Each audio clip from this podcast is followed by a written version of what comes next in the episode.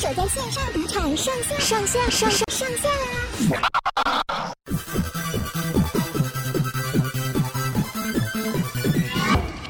好，欢迎收听东京热吗？我是杨咩咩，真的非常抱歉，各位亲爱的听众朋友们，我距离上一次的东京热吗的集数，其实已经断更了，大概就是两个礼拜之久而已吧。没有讲的是非常的心虚，其实我已经大概断更了两个月左右，对，现在就是一个呈现开场白要怎么讲，其实都有点忘记，有点生疏的状态。那为了要让我这种生疏的状态赶赶紧的 warm up 回来呢，这一集的特别来宾邀请到我很熟悉，各位听众朋友们也非常熟悉的老朋友光头。Hello，大家好，现在是我们的第五季了。怎么第五季还在第二季？只是隔了很久的第二季。没有，我们中间都有录啊，也都有上啊，只是大家听不到而已啊。哦，聪明的人才有办法听到 Pre Premium 会员制才有办法听到。对，你要加入会员才听得到哦。一个月只要交五十块，赞助杨咩咩喝一杯咖啡，你就可以听到会员制的神秘集数哦。你咖啡是喝路易莎的吗？不是，至少要有三个人站赞助你才有办法喝星巴克呢。对，好，总而言之呢，今天我也要带领大家各位听众朋友们一起 warm up 呢，这一集的内容呢非常的随性，也非常的 chill。我就是要来跟大家分享我昨天跟我的日本室友们三个女孩子们一起去致富的女子之旅，嘿嘿。没有错啦，我们又没有准备了。完全没有准备，而且这个消息完全是第一手消息，因为连光头都没有听到。我自己就是跟他通电话的时候，他就问我说：“哎、欸，你去致富好不好玩？”我我 hold 住，我一个 hold 住，不行不行，这内容实在太惊奇、太有趣了，我一定要就是把它录成 podcast 的形式，然后保留光头听完之后的那种非常很惊吓的那个原味。简单来讲，就是虽然没有最近没有什么主题可以可以做，那就做一个自己昨天旅游的主题好了。哎、欸，你不要要讲讲我人生好像很无聊。反正我们都要聊天。不如不要浪费，录成一集。好，总而言之，就是我昨天就跟那个日本室友们，我们就一起去致富玩。然后致富就是我之前就已经放在我的那个愿望清单里面很久很久了，可是一直摇就是不停的听到很多人威胁说：“我跟你讲哦，致富超无聊，就是一个好山好水好无聊的地方。”所以就是你要有心理准备，你确定吗？你要把这么宝贵的时间跟金钱，就在花在一趟就是。Nothing 的东的的地方嘛，这样讲我就是非常的尴尬。然后因为那个我的室友们啊，就之前讲大家是那个第一季的忠实听众朋友们，假如听到那个时候，我我跟那个跟日本室友们一起去迪士尼的那个故事的话，没错，就是原班人马，我们就是又同一批女孩子嘛，我们又出动了。然后那时候就是我们在那群组里面就在想说，我们哎呀，大家要去哪边啊？七嘴八舌在讨论的时候，那大家你也知道，日本人喜欢阅读空气嘛，他们就是说啊，都可以呀、啊。那边给我客气跟推脱，我就想，怎么可能吧？日本那么大，里面你随便信手拈来就一堆景点，啊，大家都没有人要给意见。然后我就想说，好，那我就打算来行使这种行销推销的手法。就先丢了一个那个那个部落格在推荐说哦，致富很适合一天之内的那种 one day 次啊这样，然后你看就说哎，致富看起来就是还蛮好玩的。怎么有个空格，感觉很不真诚啊？致富看起来嗯，好像蛮好玩的。不是了我用了空档打了一个嗝，反正我就丢了那个。连接，然后丢上去，然后大家就说啊，看很好玩哎，好好去啊。然后其中有一个是那个性感室友哦。现在是有真的是，到时候我到了在我的那个脸书粉丝专业贴上他的照片。你跟大家讲一下他为什么性感？我相信这个这个大家应该也蛮有兴趣。你之前都没有说说到这个室友的，你没有个别说到这个室友。我我那集迪士尼的时候我没有讲到。没有没有没有没有，你你说的是他们他们玩那个他们日本人玩迪士尼是玩的很专业，但你没有说到个别的室友。哦好好好，反正总而言之，性性感室友，他以前是住在我隔壁房，要去刷牙的时候，因为 share house 就是你要共享同样的那个盥洗间、厕所啊、浴室什么的，然后想好会刷牙，就、呃、走到浴室的门口，正要踏进浴室的那一刻，我整个丢毒了。为什么呢？因为我看到一双美腿，然后跟非常短的丝质短裤睡衣。哎、没有，他没有穿短裤，然后他是那种丝质的那种细肩带的睡衣，然后就是在一个非常恰好的高度，恰好遮住了他的双臀的一个非常性感的撩人姿势，然后现在在滴在那个洗手台在那边就是刷牙，然后正在漱口的那个 pose，然后整个屁股就是对着我，然后那个就说哇，太惊讶了，这也太性感，有个撩人的，我那颗是整，嗯嗯。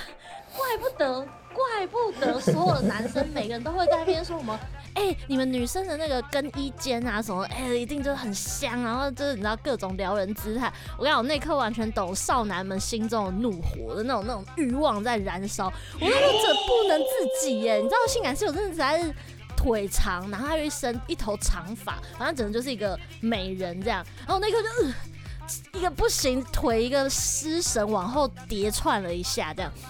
整个心中燃起了一股生小孩前的前奏，然后性感室友听到我那个混沌的脚步声，然后听到就啊阿莫酱什么，然后他就说啊你要用吗？然后他说哦没关系，我我我等下用，然后我就逃回房间。然后呢，他他之后应该没有那样出现过吧？没有，我觉得可能他就把那一套睡衣就封存起来了，从此以后他穿的都是一些你知道也是宽松的衣服，但没有跟他刚刚我上去就是煮饭的时候，我又遇到性感室友。他给我穿细肩带，反正就最近林奈也要帮 Uniqlo 就是有有那个广告代言那个 bra top 的无袖的小背心，坦克背心这样。他给我穿那个出现在在在厨房，我看他就觉得，哎呦，今天这一身也是很好看的性感室友，果然是性感室友啊！你有踉跄吗？直接跌下一楼？我没有，我没踉跄，我这一刻非常保持镇定哦。然后还有一个就是说，我要用金钱跟上大家的那个脚步的姐姐。对对，姐姐就一个姐姐，然后跟另外一位就是。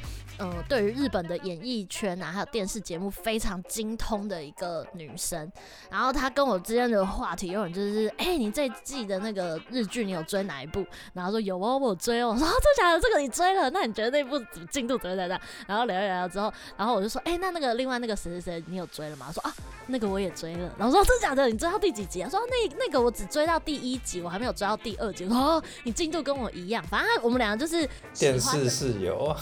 对对对，电。是室友，他之前因为他后来已经搬离我们的那个 share house，他就住，他是之前就还坐在这里的时候，每次只要他坐在客厅，然后在那边看电视，我就一定会加入他，然后我们两个就会针对那部日剧，然后在那边就是大讲大聊这样，反正就是有个非常骂鸡的电电视室友。总之，我就是跟这样子一群班底，我们昨天就是去那个致富，然后就去玩这样。反正因为我们昨天就是去了大概两三个景点吧，但就是已经过了那个租车时间，我们就是哇非常急急忙忙，因为就是表定要晚上七点半就要还，我们六点半人还在致富，然后然后致富回到东京大概车程要两个小时，我哎呀开天窗啦，就是延时啦，别想准时还车啦。但你知道，因为那个我的电视好麻吉，然后他就是他是负责开车的嘛，然后我就坐在副驾，然后想说。副驾就是要有责任，就是要负责聊天啊，帮驾驶要那帮他提神哦，不要不要让他睡着这样。突然之间，你知道我看到什么吗？我知道撞到天狗了。等下，为什么是天狗？深山不是应该都要有天狗吗？日本深山一定会有天狗吧？那不是标准配备吗？谁跟你标准配备？你是看到动物吗？不是。好了，公布答案，公布答案。什么？嗯，一台车在路边，整个砰燃烧。普通的小客车，普通小客车，哎，然后整台在路边直接燃烧，是烧的超级无敌完全的那种，这整个火焰从车头、车窗什么全都已经破掉，然后火整个窜上去，整台车在那边烧的那种，哎，烧烧烧的烧，哎。你说你很激动？不是你，你知道那个？这种画面你从来你就只有办法在什么警匪片，然后就是汽汽车大追逐，然后追撞之后用特效做出来的假 CG 的爆破。我那时候说，哎、欸，你们刚刚有看到什么吗？然后整台车其他三个女生，他们说，啊，我没看到、欸，哎，完蛋了，你，对，哎、欸，我那一刻你是不是？对，我背脊超级无敌发凉，我说啥什么东西来着的？大家都没有看到吗？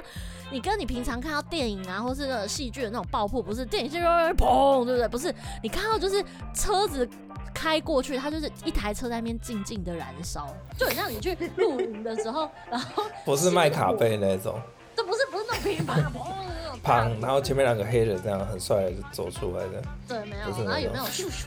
没有都没有这种特效，它就是静静的在燃烧。你看久看久，你会出神，会觉得它烧的有点美的那种燃烧。然后我就觉得不行，这 这那一刻跟我的那个脑海里太太多印象都完全相冲突了。它怎么会那么静那么美的在烧？然后这种时候讲完之后，大家就说啊什么东西？你看到什么？你知道那一刻我真的我内心很。百感交集，我整个脑袋整个发白。嗯，到底是什么？就是他们后来有看到吗？应该有吧。然后我就，然后我也不知道他们就是反应很快，然后他们就就立刻往旁边这样转了一下，然后就那个我的电影呃电视好伙伴，他就从后照镜看到，他说哎、欸、真的有在烧。然后另外两个女生，她，就是我的性感室友跟那个姐姐，他们从后面转，然后说看到了。我说哦，不能只有我看到，啊 不能只有我看。家有壁如三 D 版呐、啊，你有看就是真的一台车在眼前烧吗？没有，我我看过更惊悚的，桥断掉。那个时候是很小的时候，就是就是我我们家还没有搬到新竹，但是快要搬到新竹的时候，他他的脚桥旁边有就是有点垮下去的那种。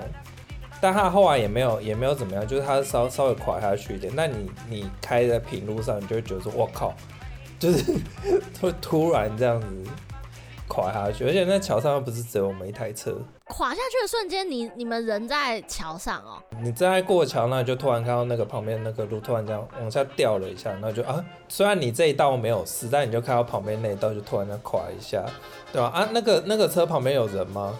其实我那时候就只有看到另外一台车就停在那台焚烧的车的旁边，所以到底是怎样就不知道。但是就看到对向车厢就整个大排场就很塞车这样，然后我就觉得有一件事就是真的非常好玩，因为那时候我想啊，怎么那到底是发生什么事？然后整车的日本人就开始低头查推特。哦，对对对对对。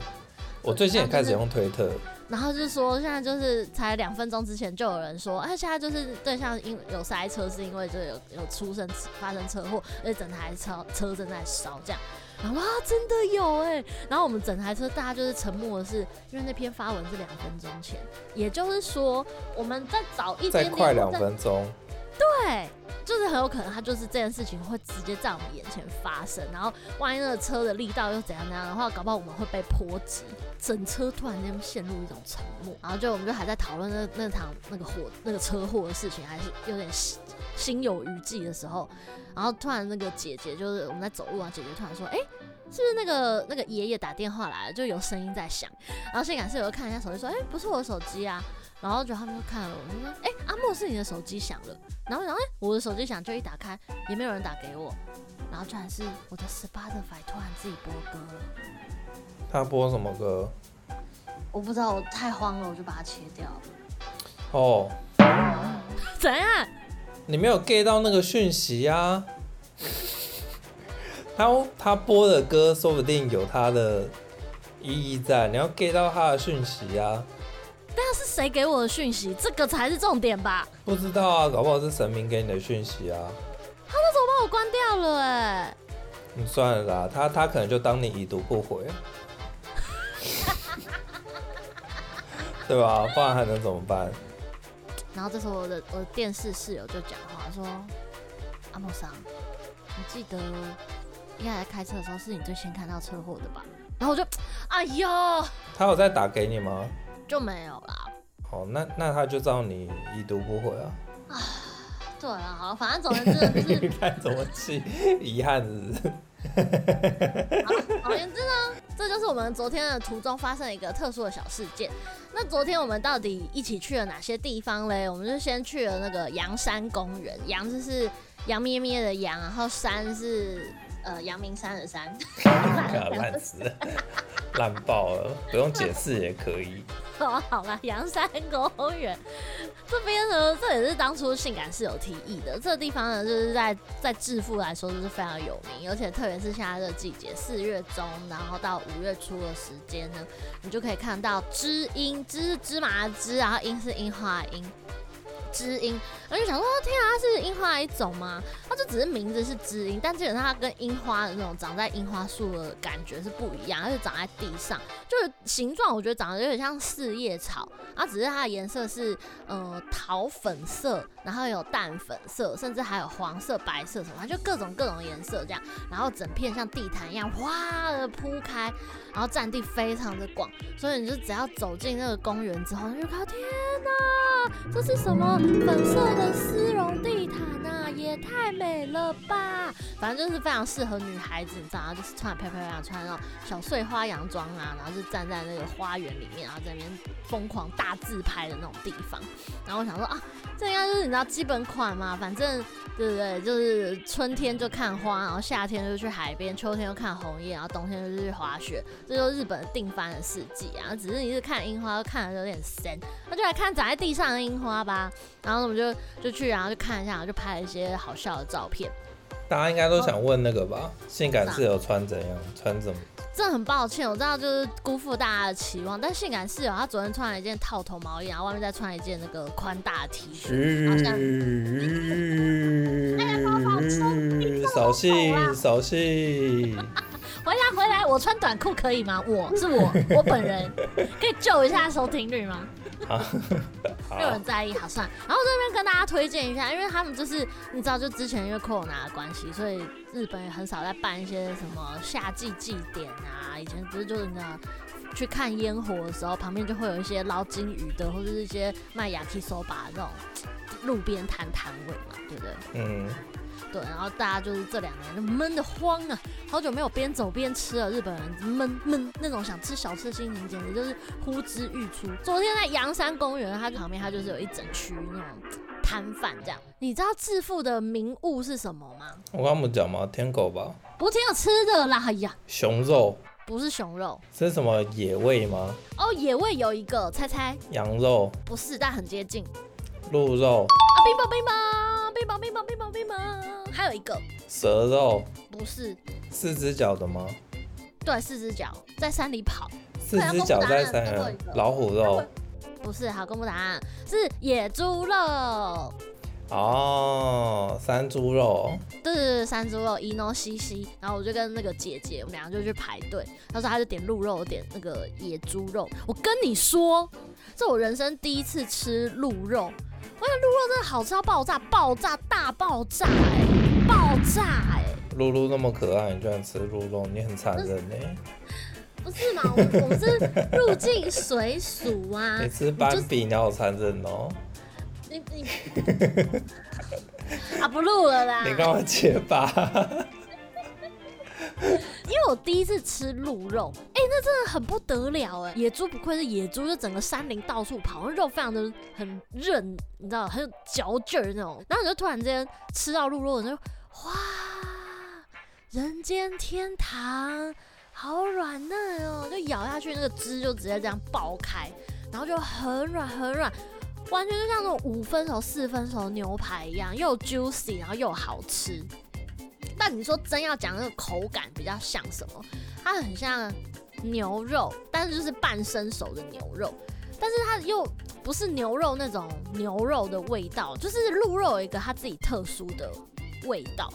对，然后我在之前呢，我就是有吃过呃马肉，我吃过马肉是在熊本吃的，那时候也是就跟大学同学我们一起去熊本的时候，然后因为熊本你知道就是有那个嘛阿苏火山嘛，所以那边就是会放牧一些羊啊马啊什么的，所以马肉就在那边就是非常的有名。然后那时候吃的是马的生鱼片，我就吃了之后就是嗯，马大概就是肌肉比较也是比较扎实的那种，所以你吃的就是会有一种。真正的，但是它又没有像野猪肉那么的硬，所以就是以硬的程度来说，伊诺西西的野猪肉大概算是七八分的话，我觉得马肉大概有六点五七分，然后鹿肉就真的是跟牛肉不相上下，真的非常推荐大家，真的一定要去到日本有鸡肉的话，呃，有鸡肉，有鸡肉的话要吃鸡肉，千万不要吃斑比。有机会的话呢，可以试试看鹿肉。然后我现在只剩下熊肉还没吃过，因为鲸鱼肉我也吃过了嘛。上次有一集就跟大家讨论那个到底要不要去动物园看动物的那一集，我就有跟大家说，我去四国取材的时候吃过鲸鱼肉，然后鲸鱼肉也是非常的韧，但而且它的那个腥味非常的重，所以鹿肉真的非常推荐大家。因为像我自己本身我是不爱吃羊肉的人，但是鹿肉它是有它自己的味道，但它不像羊骚味那么的重。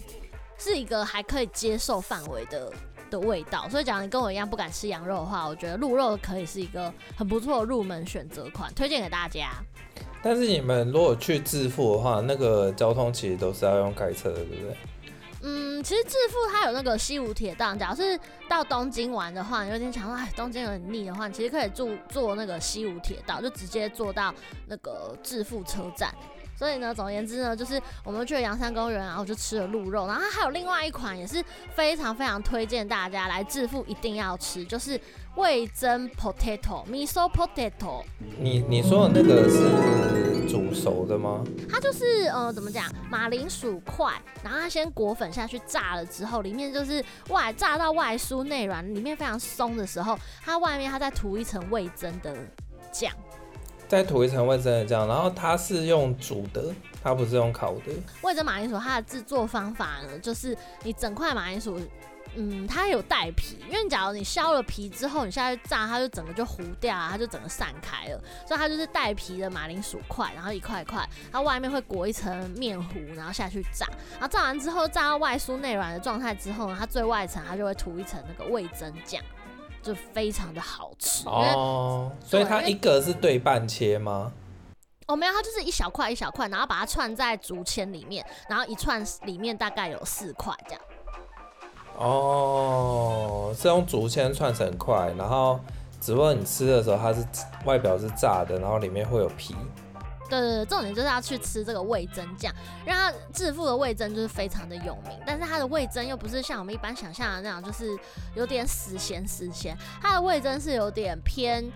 嗯，回甘有点甘甜甘甜的味噌，而且它其实也不是完全涂我们现在一般要煮味噌汤的时候那整整盒的那种很浓厚的味噌，它是我把它调和，然后弄得比较稀，弄得像酱汁一样的那种味噌，所以就让你非常好沾附，然后就可能边吃一口那个马铃薯块之后，你就还可以再沾一下那味噌酱，跟这超级无敌好吃哎！重点就是马铃薯也非常的好吃，就很松那样，嗯、那个味噌马铃薯就是实在是太红。所以你知道致富是因为它不是都有那种ゆるキャラ吗？比如说我们讲到熊本就想要熊本熊，然后讲到什么呃爱媛可能就会有什么橘子狮子啊什么的，对橘子对，然后就是一个地方你就是会有一个它的、那个、吉祥物，然后致富式的吉祥物就是 potato 就是这个 potato kuma potato kuma 就是马铃薯熊， 马铃薯熊是马铃薯还是熊？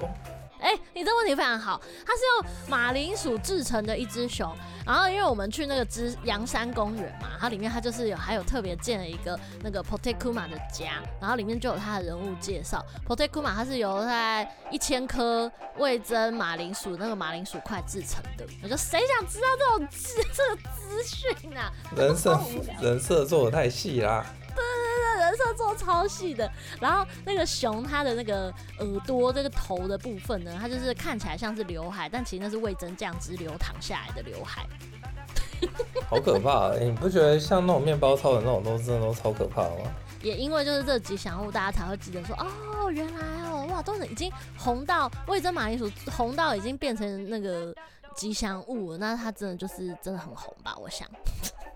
这个人设现在去上海，八成会尸骨无存。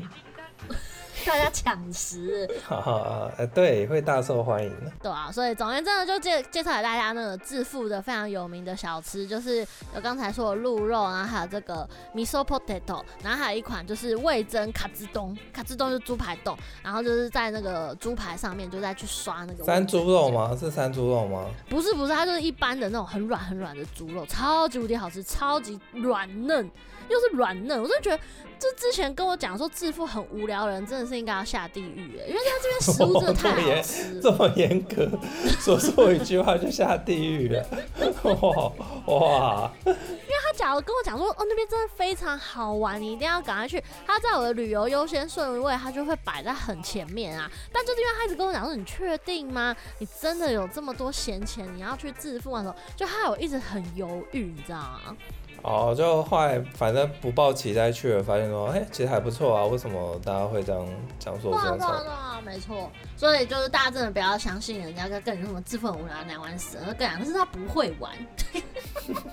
去看了就知道嘛。你看又车祸又山猪又入肉的，又吃斑比的，哪里不好玩？你不要害我心里那些过意不去。我跟你讲，是你一定吃爆。我我当然吃爆啊。对啊，我那么热爱地狱梗的人，你说我，你说我吃斑比，我搞不好还在那边笑呵呵嘞。好吧，那最后我们要介绍一个景点呢，就是致富 Geography Park。嗯嗯，你什么时候去的啊？昨天。哦，昨天啊，原来如此啊！再念一次。我在致富 Geography Park，这样好一点吗？自己念都觉得很心虚。Geo 就是 G E O 地质，然后 Gravity Park Gravity 重力 Geography Park 对 对，地质重力公园哦，地质重力公园对，哎、欸，你乍听之下，你觉得这公园是在玩什么东西？又地质又重力的感觉很科学。那你觉得可以干嘛？买买水晶或钻石吧。可是跟重力就无关啊，感觉可以在那边可以漂浮，对抗地心引力之类的。那它地质的部分在哪里？其实我也不知道，因为我昨天实际去了之后，哎，为什么它要叫重力公园啊？我实在是有点百思不得其解。但是后来我大概知道它到底想要表达什么了。就是地质跟重力有关吗？也不是那么的那个地科，你知道？它是乱取的。它这是硬凑的，就是你要说地址有，因为它这个公园它就是建立在那个荒川之上，它就是一个嗯两座山中间的那个峡谷，然后你山跟山中间它就是设了一个非常摇晃、非常长的。吊桥长达一百公尺的吊桥衔接两座山头，这样，因为它下面就是溪谷嘛，哗哗哗，川流不息的大溪谷，所以你要走在那上面，你就是要对抗那个重力，然后加上你又有地质可以欣赏，大概就是这样一个硬凑的概念吧，我自己猜。哦。对，之所以会我们那时候会排这个地方呢，就是这个地方啊，假如大家有看那个 VS 塔马西，就是呃，就是由香叶雅纪去继承那个 VS 阿拉西的节目同时段的一个。那个嗯，怎么讲，也是益智游戏啦。然后他第一集在宣布他这一集的那个新的成员的时候，他就是在这边拍的。然后因为它是长长的吊桥，刚刚讲说它就是长达一百公尺嘛。嗯。然后你知道这吊桥它跟一般吊桥哪里不一样？我猜是没有扶手吧？没错，它就是完全没有扶手，它就只有那个吊桥的那个那个钢绳。就是放在那个扶手那边，也就是说你旁边完全没有任何护栏，就是一条钢绳在那边。然后重点是你下面脚踩的那个木栈板啊，它木栈板跟木栈板的中间的那个间隙长达三十公分。然后那木栈板超级短，它大概就是十公分吧。当然你身上只是会有绑那种安全锁啊，就是会扣在那个我刚刚讲的那个那个缆线上面。所以你原则上你就算你真的不小心掉到那个间隙里面，腿整个突然卡在里面的话，你其你还有那个钢索，所以其实还好。但就是、就你脚踩空，其实不会掉下去啊，只是会该边很痛而已。但就是你光是那个视觉效果，你就会觉得非常的可怕。它、啊、看起来多高？它很高，哎、欸，它的距离那个溪谷，呃、欸，哦，五十四公尺高。我现在看到官网了，等于它距离垂直地面还有五十四公尺。然后它它整个长度大概多长啊？一百公尺。哇，那真的是很普通哎、欸。哎、欸，不是啊，那也是一下就过了，不是吗？没有，哎、你知道吗？你真的不要把它想的真的太容易，因为它就是接点只靠两座山头，所以当你走到正中间的时候，它下面是，你知道啊，支支撑力是最脆弱的，然后桥是最软的状态，哦、所以你每一步你要往前走的时候，你要看准那个木头板的正中间，你踩下去，因为一旦你踩过左边或过右边，你的桥就会整个晃，会不平衡。哦，因为重量轻，然后它它上面的防护又不够，所以你就会觉得好像随时都要掉下去。对，没错，就是这种在可怕，你知道吗？然后你想，你你就想说，好，那你一个人走一条桥就好了，不是？然后我们三个是同时上那个桥。哎、欸，那你走过去，你要怎么回来？没有，我们去程的时候是荡那个溜索，就是我们以前会在地理课本看到那个，嘿，嘿，就在山头的，嘿，什么嘿？分别是出发跟到达的，嘿，出发然后嘿到达的。你去程的时候你是坐那种溜索，就我以前在地理课我会看到那种在广广西还是什么云南这种很多座山头，然后你要从山的这一头荡到山的另一头的时候，不是用溜索吗？嗯，对，但那个台湾中部其实就有了，就中横呐、啊。你走中横那条，你你如果去他们真正生活在那个地方的人，他们有部分的居民现在还在用那个东西啊。它有分好几种啊，就比较安全，它是一种笼式的，就是笼子的那一种。然后它是用那个马达嘛，所以那个比较安全嘛。就它它就是扣上去，然后承重都有试过，然后它上面钢索也很大条。那顶多就是你在山跟山之间要过的时候，它会有点摇晃，但其实那也无所谓，因为它还是笼子啊。问题是你刚才说它是靠马达，那万一停电的话怎么办？不会啦，不会啦。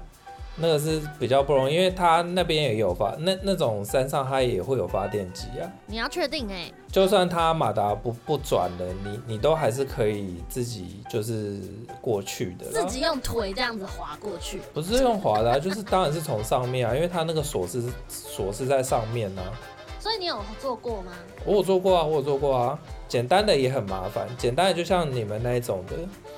就它上面就一条钩索，然后底下就一个绳子或什么，然后它会有安全锁，然后你就是边走然后边滑那个安全锁，也不算小吧，就是有点像绳子的那种东西，但其实它也是很安全的啦，因为现在那个出事的几率很低啊，但以早期。真的有死过人，但是现在的那个出事几率很低呀、啊。我有点听不懂，你说笼子的那个是你坐在笼子里面荡过去，但是你说的一条绳子那个是什么意思？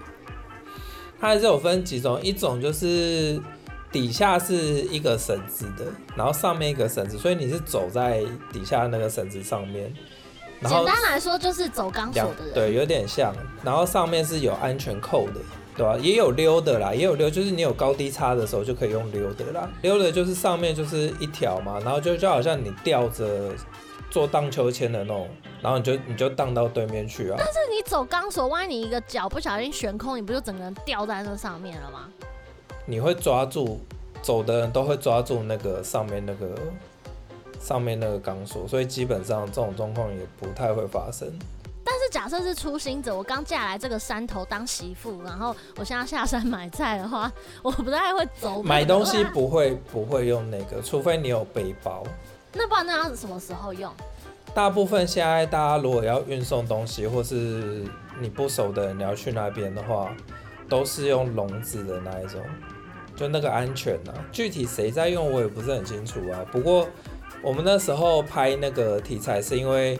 那个骊山那个地方，综合那个地方，因为是深山的，所以他们的邮差在调查户籍，或是他要送东西去，或是他要呃去检查门牌或什么的时候，他需要那个东西，因为有居民早期的居民还是住在那么不方便的地方。天哪，真的是好难想象哦。但是我觉得这个东西其实是还蛮酷的，要不是。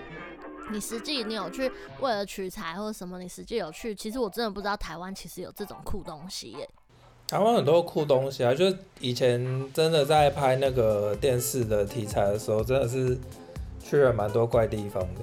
但是我会觉得说这样会有点可惜，因为变成说连在台湾都没有知名度了，那就是更不要想说观光客可能会去。不行，那个不能给观光客用。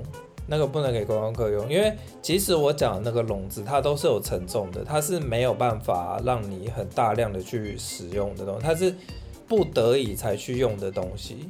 嗯，你不能把它当成一种娱乐设施，因为现在当然为了安全，它会进行一些设备的维护或者更新。可是问题是以前有死过人。那个就是真的，就是为了生活，你不得已住在那边。因为我们那时候在做节目，其中一个就是其中一个问题就是为什么你要住在这种地方或什么？因为它很不方便或怎么样的。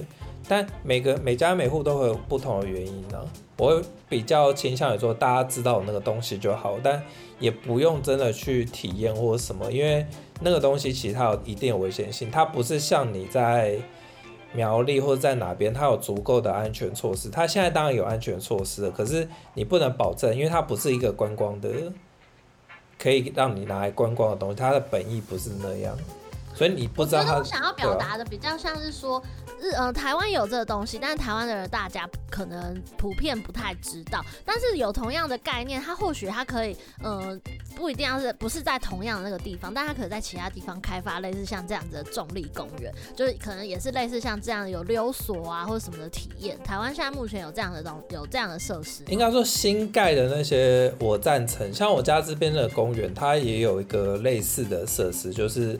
让你抓着上面的绳子，然后去走下面的，有点像独木桥或者是一条绳子的那种设施。它在平地上，它就不高嘛，所以它给可以可以给小朋友玩，或者怎么样怎么样，那个我赞成的。我个人是觉得不是要在骊山或者不要在中和，而是在一个类似像森林公园的地方，但是有类似这样子的体验。可以啊，我觉得安全就好。我想要分享这件事情的是，嗯、因为我是不知道台湾这几年有没有开发像这样子的新设施，但是我会觉得日本其实这样子类似的。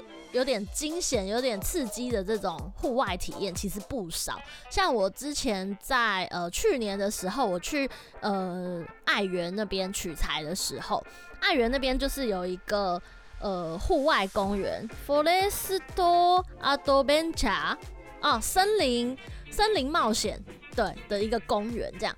然后那个公园呢，真的是。要人老命，你知道吗？它跟我昨天去的这个致富的那个地质公园是一样的，它一样就是身上你就是会绑一个绳索，然后就是扣在那个呃缆线上面。但是呢，它的整个游戏设施它总共分成 A、B、C 三道关卡。你一开始初心者的时候，你在还没有出发之前，他会跟你说，你这个呃这个安全扣。你可能只能垂直与这个缆线垂直，你一旦跟它平行的时候，你就动弹不得，这个会很危险，是因为你在过它的每一关的时候，它就是会有类似像这样子的关卡，比如说好，你从这一端你要荡到另外一根木头过去，或者是你现在要手脚并用爬在一个很大很粗的这种棉绳上面，然后这个棉绳它又会转，所以你一个不小心你抓不好，啪，你就是又会掉下去，你知道它就是有很多这种。户外冒险，然后像户外攀岩，一些手脚要并用，又会用到你核心的这种这种户外体验。所以，嗯、呃，我其实我昨天已经不是第一次去玩这种很很危险的东西了，而且我那次压力又更大，是因为我是跟大家其他媒体一起要取材，所以要一起去，然后我们是一起出发的。那我前跟后都有人，所以我只要在这个关卡里面我卡关了，我变慢了，我会拖拖。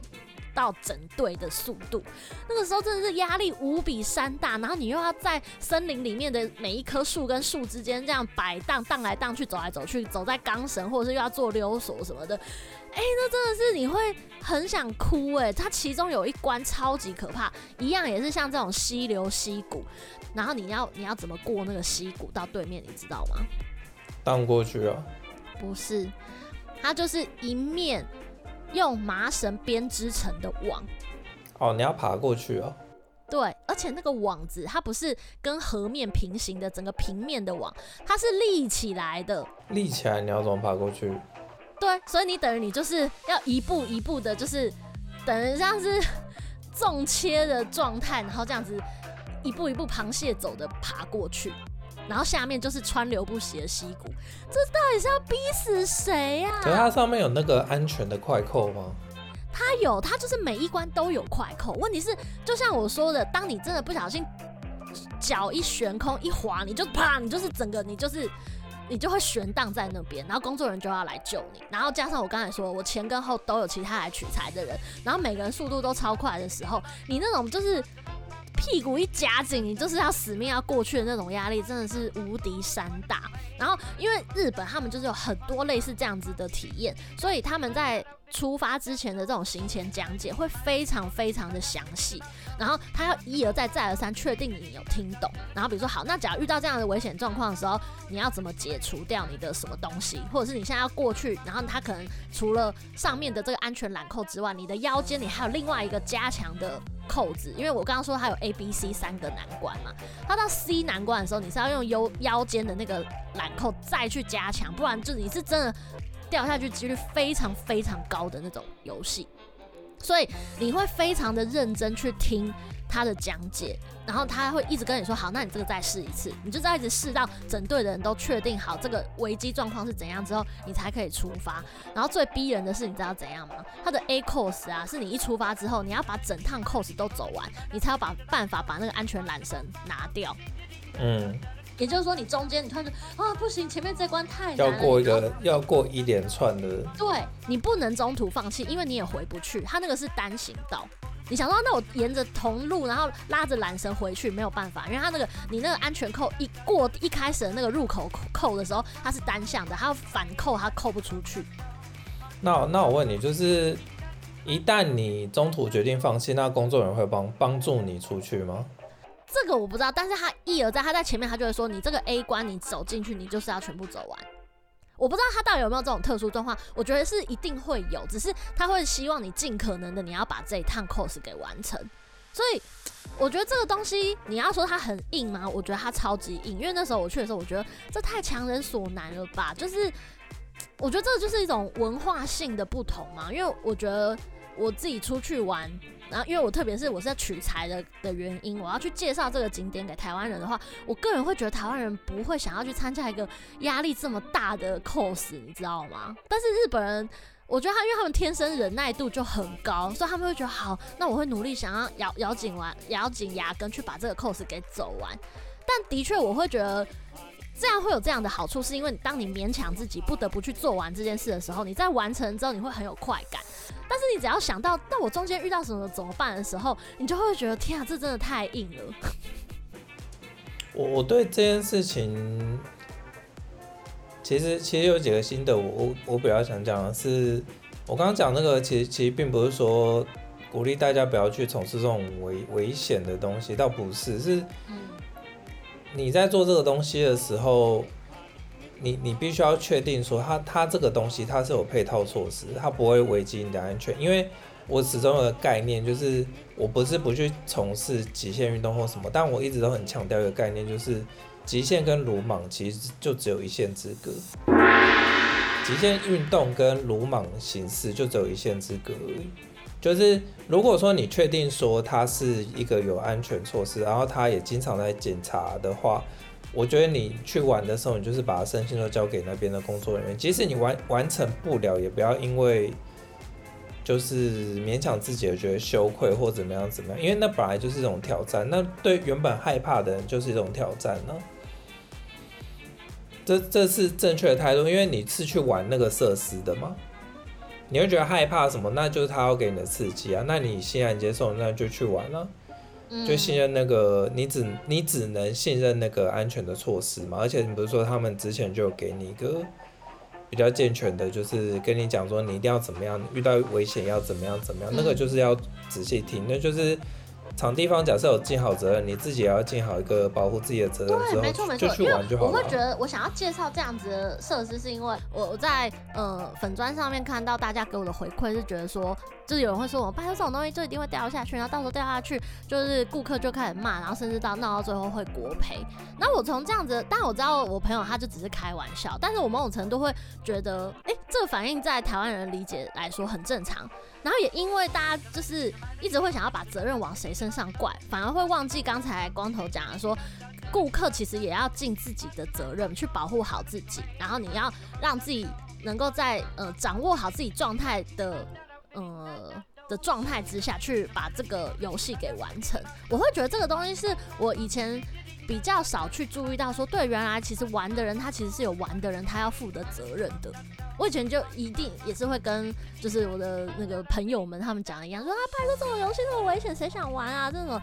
但是当你自己也把你自己的那份责任扛起来，你知道你仔细去听那些讲解，那你在玩的过程中去很努力维护自己安全的时候，其实他能够获得的快乐是会有别于那种绝对安全的快乐。对啊，我我觉得玩极限是玩极限，它跟鲁莽不见得是同一件事情呢。嗯，就你去挑战自己的极限，当然有些人就是他的快感或他的快乐就是从那边来的嘛。嗯、那如果他愿意为他安全负责，然后他结结论也是结果也是好的，那当然是好。那如果说结果是不好的，你在你要去就责的时候，我们再看双方做了哪些努力去去讲这件事嘛。你也不能说什么场馆方就一定不不能负责任什么。你朋友讲的那个状态是对的，就是确实有一些不负责任的场馆方，譬如说。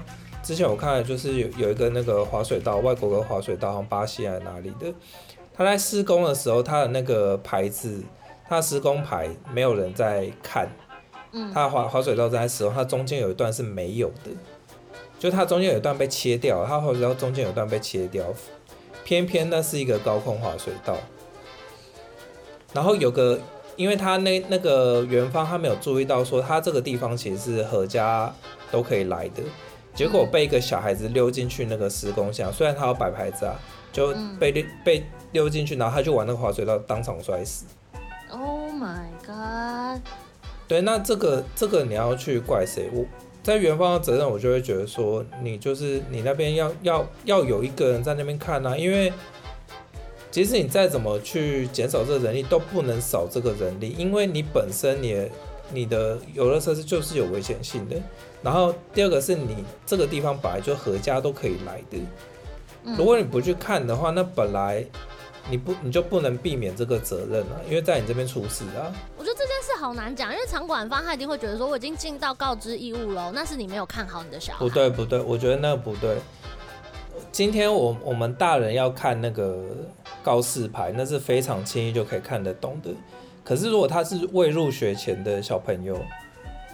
他是有有能力，那你说父母有没有他的责任？当然有啊，因为父母本来就要看好你的小孩。对啊，对啊，那这件事情他最后就会变成公说公有理，婆说婆有理啊。没有，他就会变成一个遗憾了。你讲的也没错，就是彼此都有彼此的道理，然后彼此，对，彼此，而且彼此都有彼此的责任。但你已经没有办法挽回，就是这就是为什么讲说，在这种状态下，鲁莽跟危险绝对是一线之隔啊。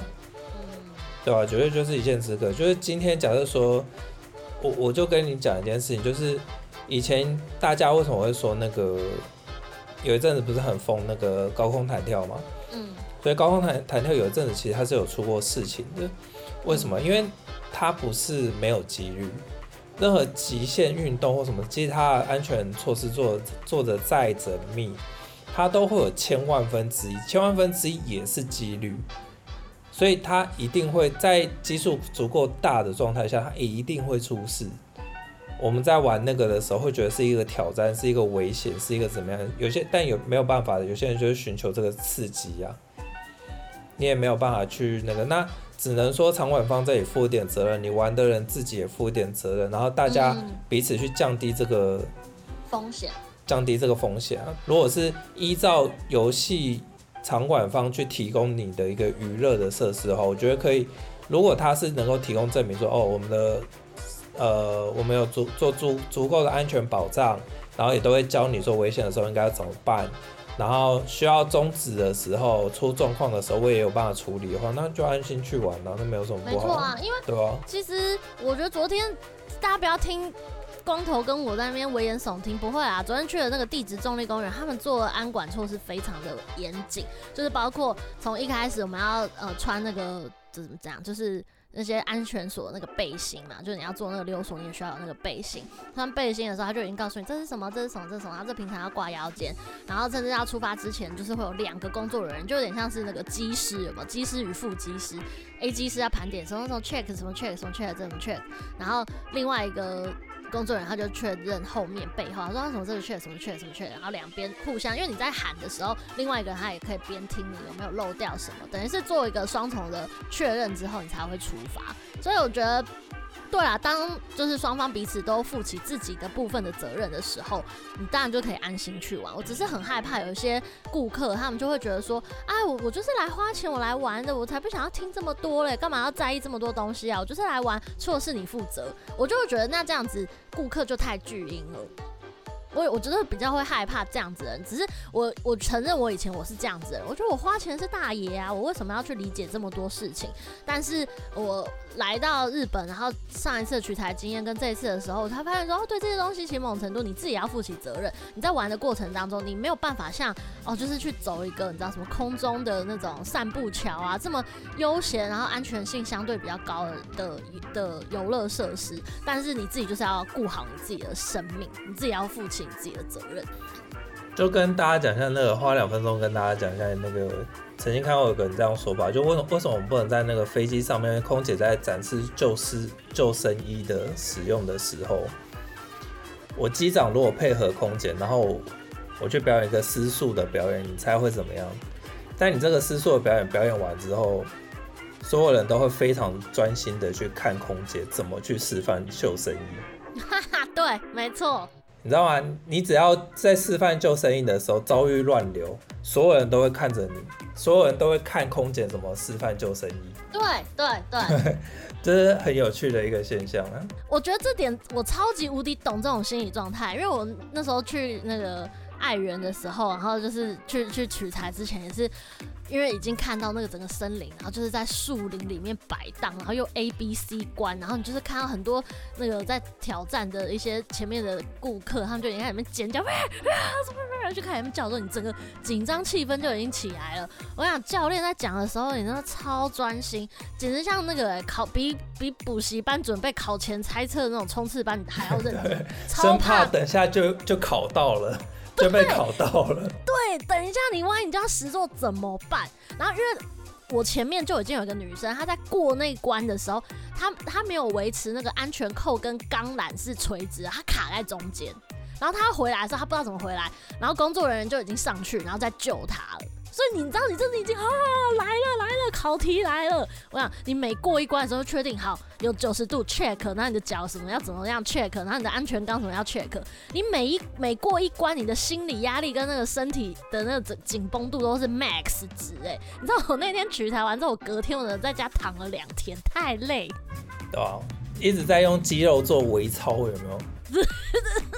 平常没在用的肌肉，小肌肉群那天特别发达，怎么怎么突然用到我啦？对，但是我觉得这样也蛮好，就是提醒你要有一些紧张危机意识，不然你知道人生中缺乏一点刺激也是就是有点 boring。对，所以我觉得地质重力公园的这种这个小小故事呢，就也提醒到我很多过去的一些观念，然后就觉得在那边可以跟大家分享。但是我觉得光头，假如是你的话，你会想要去体验这种吗？我不会啊。欸、对啊，我我知道我自己，我其实是有点惧高的，而且是你如果是五十几公尺那种，是我最怕的。你说上到一零一那种，我反而还好，因为那个就在室内啊，这个是整个户外哎、欸。哎、欸，也不是，就是那个是恐惧高度哎、欸，算是最恐惧的高度。哦，对，一个在于。快掉不掉的状态，然后一零一是已经超越那个恐惧高度。对啊，一零一你看下去，你就只会觉得说啊，那个人好小哦，但是没有什么实感。对，但是如果你站在这种七七楼到十楼，十呃不要说十楼，七楼到二十楼之间，你真的你看下去，你脚会麻。而且我本来就有一点巨高，对吧？所以所以我我不一定会去玩那个啊，看他那个安全设施，他如果真的看起来真的是非常安全的话。也有可能会去找，因为说实在话，平常在走吊桥，我也是觉得还好。那你看到我那个影片，你觉得那个状态你可以接受吗？我觉得你穿短裤蛮好的。你可以回答我问题，大家会趁机告白。好，OK。我我觉得那个状态还行吧。如果只有一百公尺，应该还可以啦。你现在又可以了，刚刚不是说不行？看现场气氛啊，我也不知道。现在在那边 gay 用有没有？到时候去那边两脚在那边抖。对啊，数到逼耶！反正总而言之，跟大家讲，我就是比光头勇敢啊！对，我就是要，我是要获得这个称赞。那是啊。好哦，今天节目就到这边进行尾声了。本来想说一趴只要讲了十分钟，三个景点大概讲三十分钟就好。光头，你猜猜我们现在录几分钟了呢？我猜猜，该不会是一个小时十七分钟又四十四秒吧？哇，我们有对到同步呢，没错。今天的节目呢，就在非常无聊的状态之下就结束了。假如你是使用 Apple Podcast 收听的话呢，就欢迎帮我们追踪，然后也可以在下面留言，我们都会看得到哦。那假如你是使用 Spotify 收听的话呢，欢迎帮我们追踪订阅这个频道。那假如想要知道杨咩咩私底下都在干嘛，在日本到底是在呃平常私底下都去哪边吃喝玩乐的话呢，可以搜寻杨咩咩的 On Air Channel 脸书粉丝专业，或者是搜寻 IG 东京热麻的官方粉丝 IG，会有外边为您服务。天啊，好生疏哦，我觉得好几百年没有讲这个顺口溜嘞，就是一坨混乱，乱七八糟，大家真的听得懂吗？总之你有 IG 啦，也有脸书啦，也有官方的 IG 跟脸书啦。好，那今天节目就到这边进行尾声哦。光头跟大家说拜拜，拜拜。